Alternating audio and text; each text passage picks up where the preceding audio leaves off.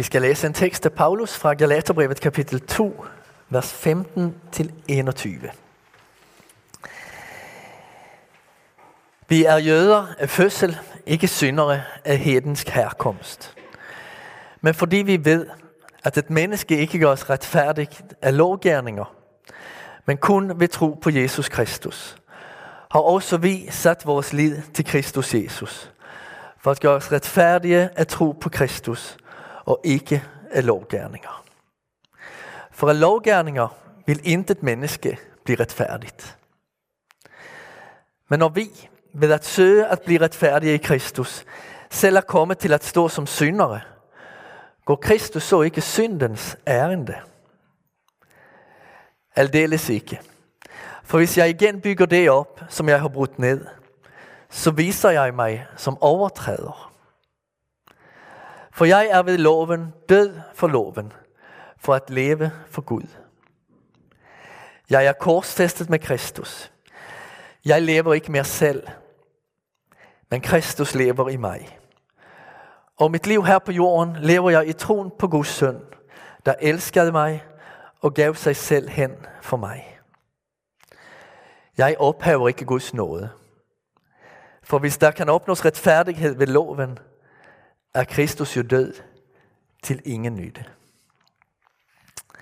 Vi beder. Herre, vi takker dig, fordi du lever i os og taler til vores hjerter og tanker. Og det beder vi om, at du også må gøre denne form i dag. Velsign dit ord, så det bliver til nytte. Amen.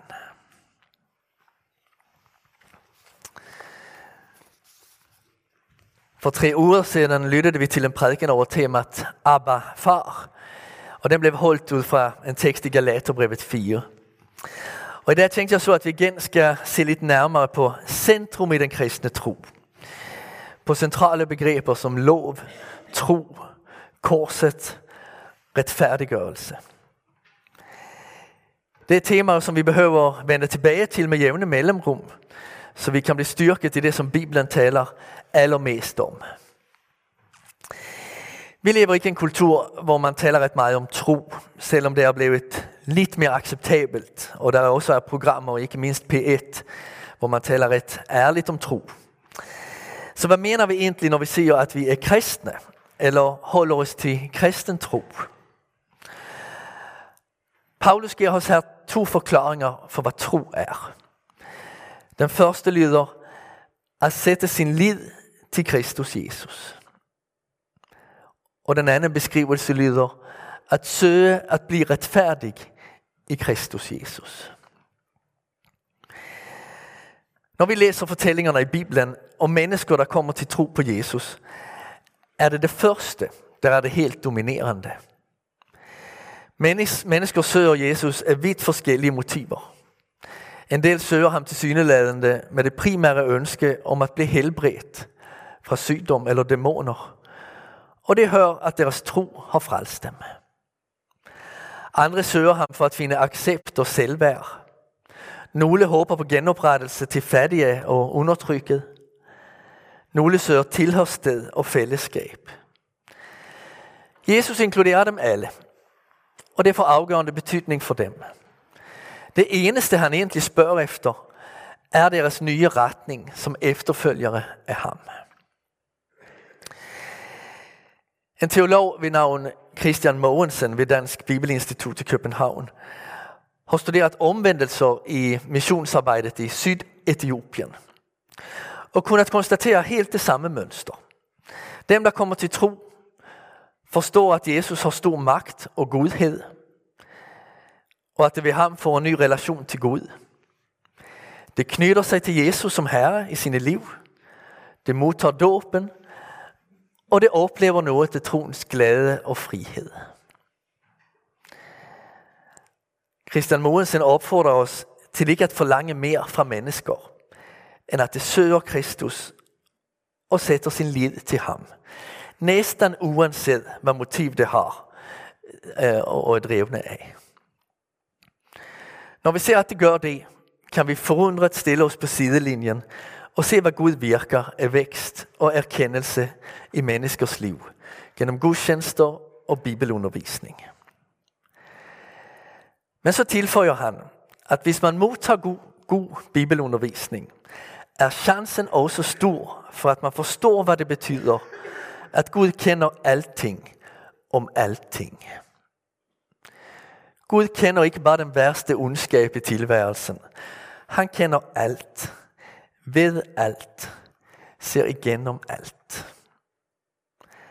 Han ser også ens eget hjerte, både alt det gode og alt det vi ikke er ret stolte af.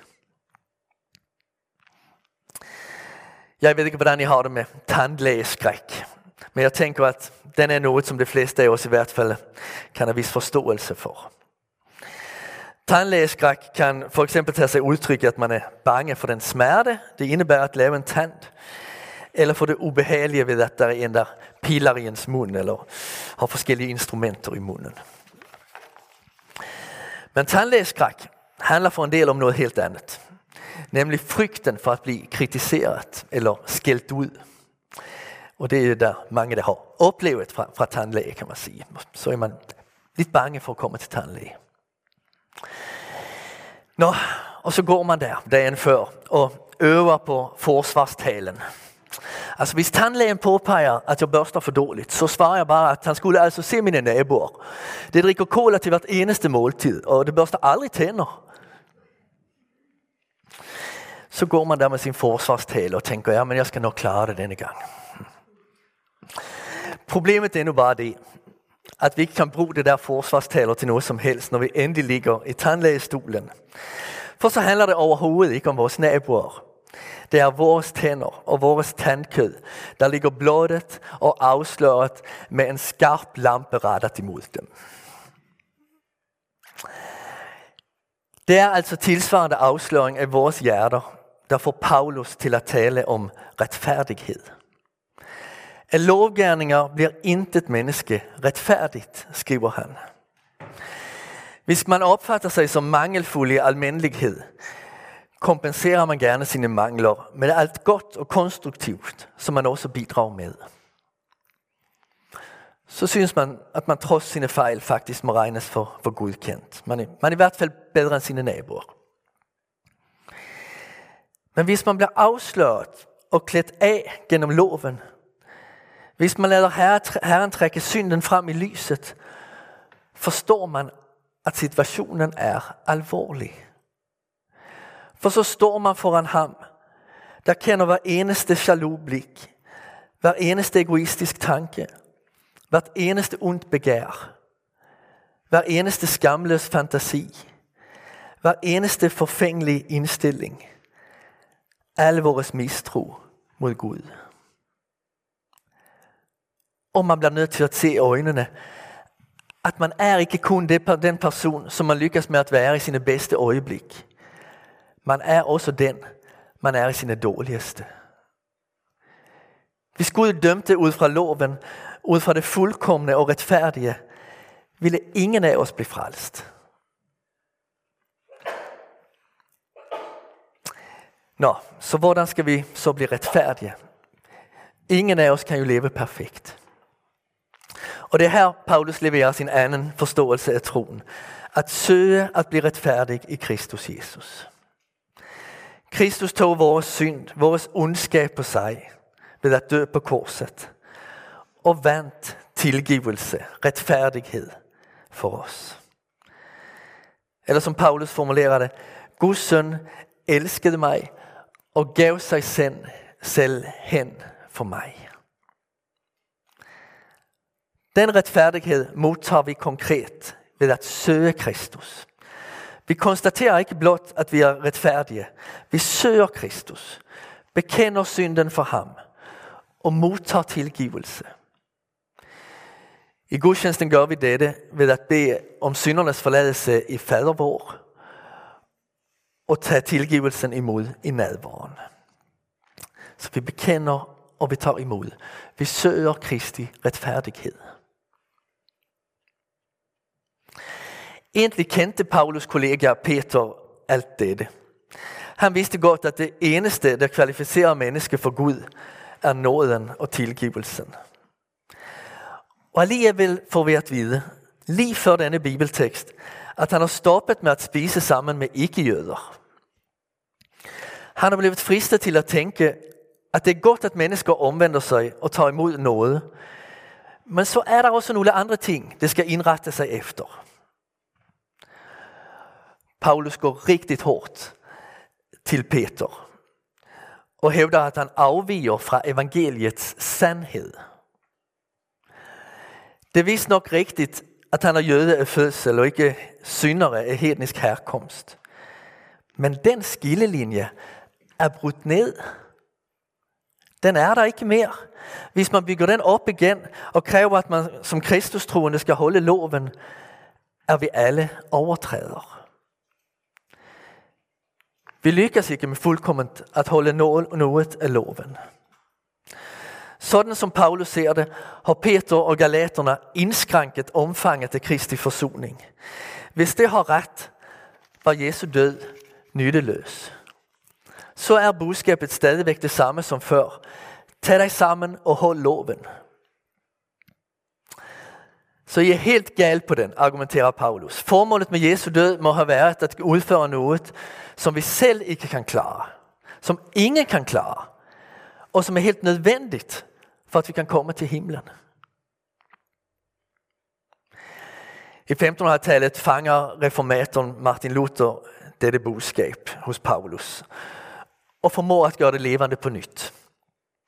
Og vi skal nu lytte til, når Paulus forklarer det samme som, eller når Luther forklarer det samme, som Paulus øh, forklarer her.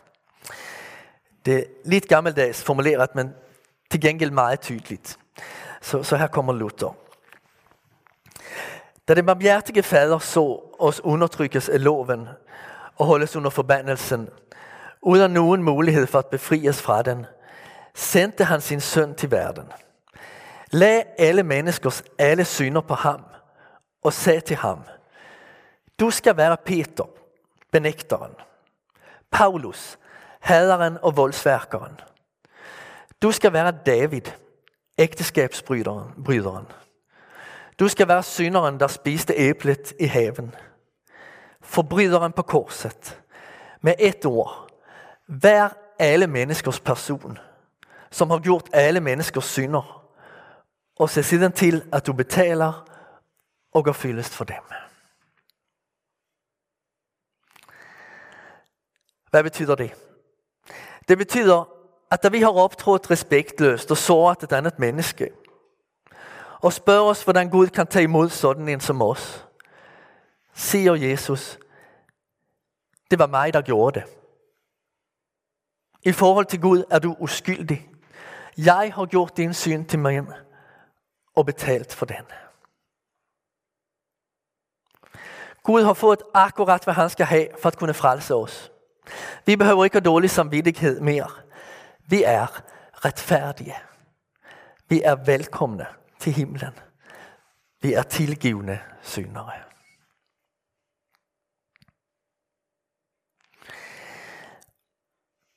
Men, spørger Paulus, og det er sikkert en indvending, han ofte har fået, måske endda fra galaterne.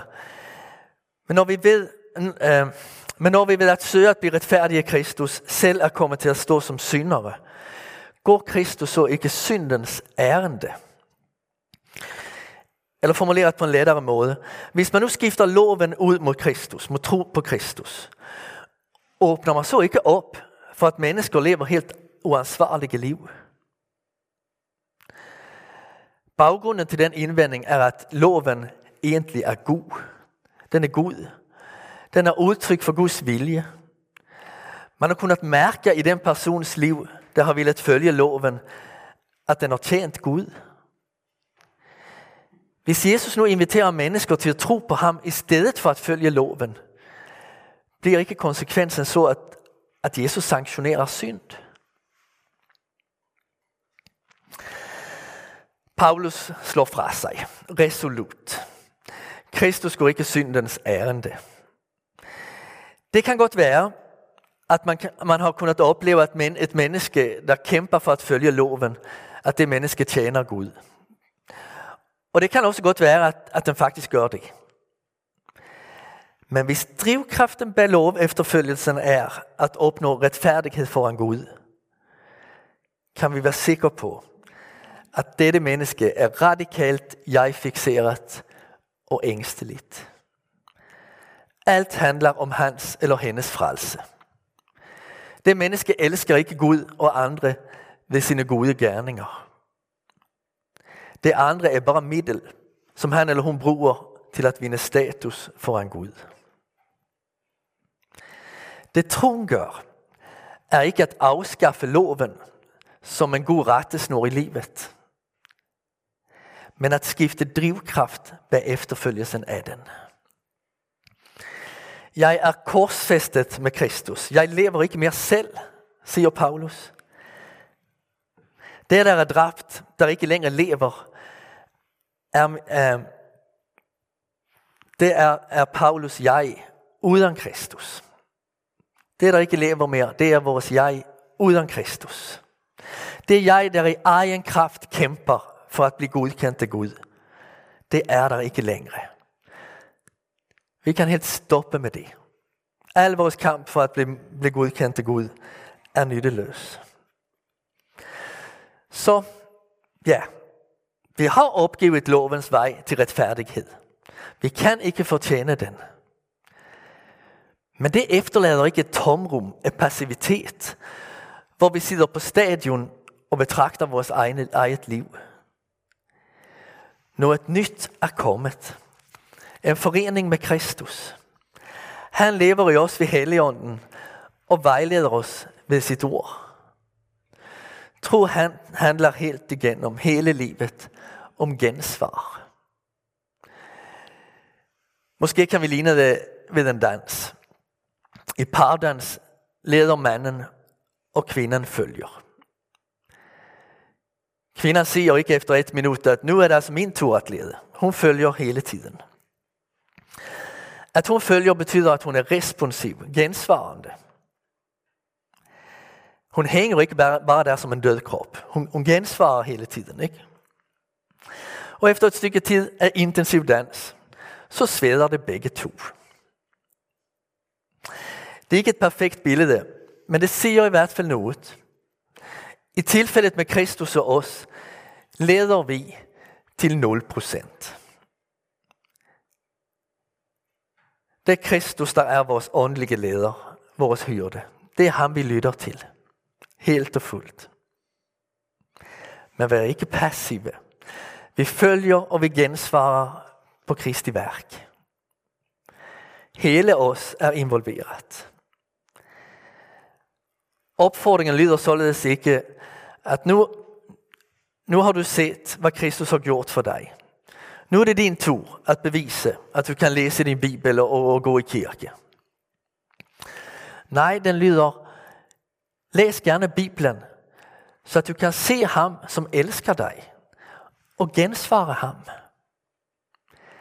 Gå til kirken og vær sammen med andre, der elsker og tilber ham, så at du kan gensvare i tro og dele troen sammen med andre. Så kom med i dansen. Det lever jeg endnu lever, det lever jeg i tro. Det er ikke så, at Paulus er død. Det er hans jeg uden Kristus, der er dødt.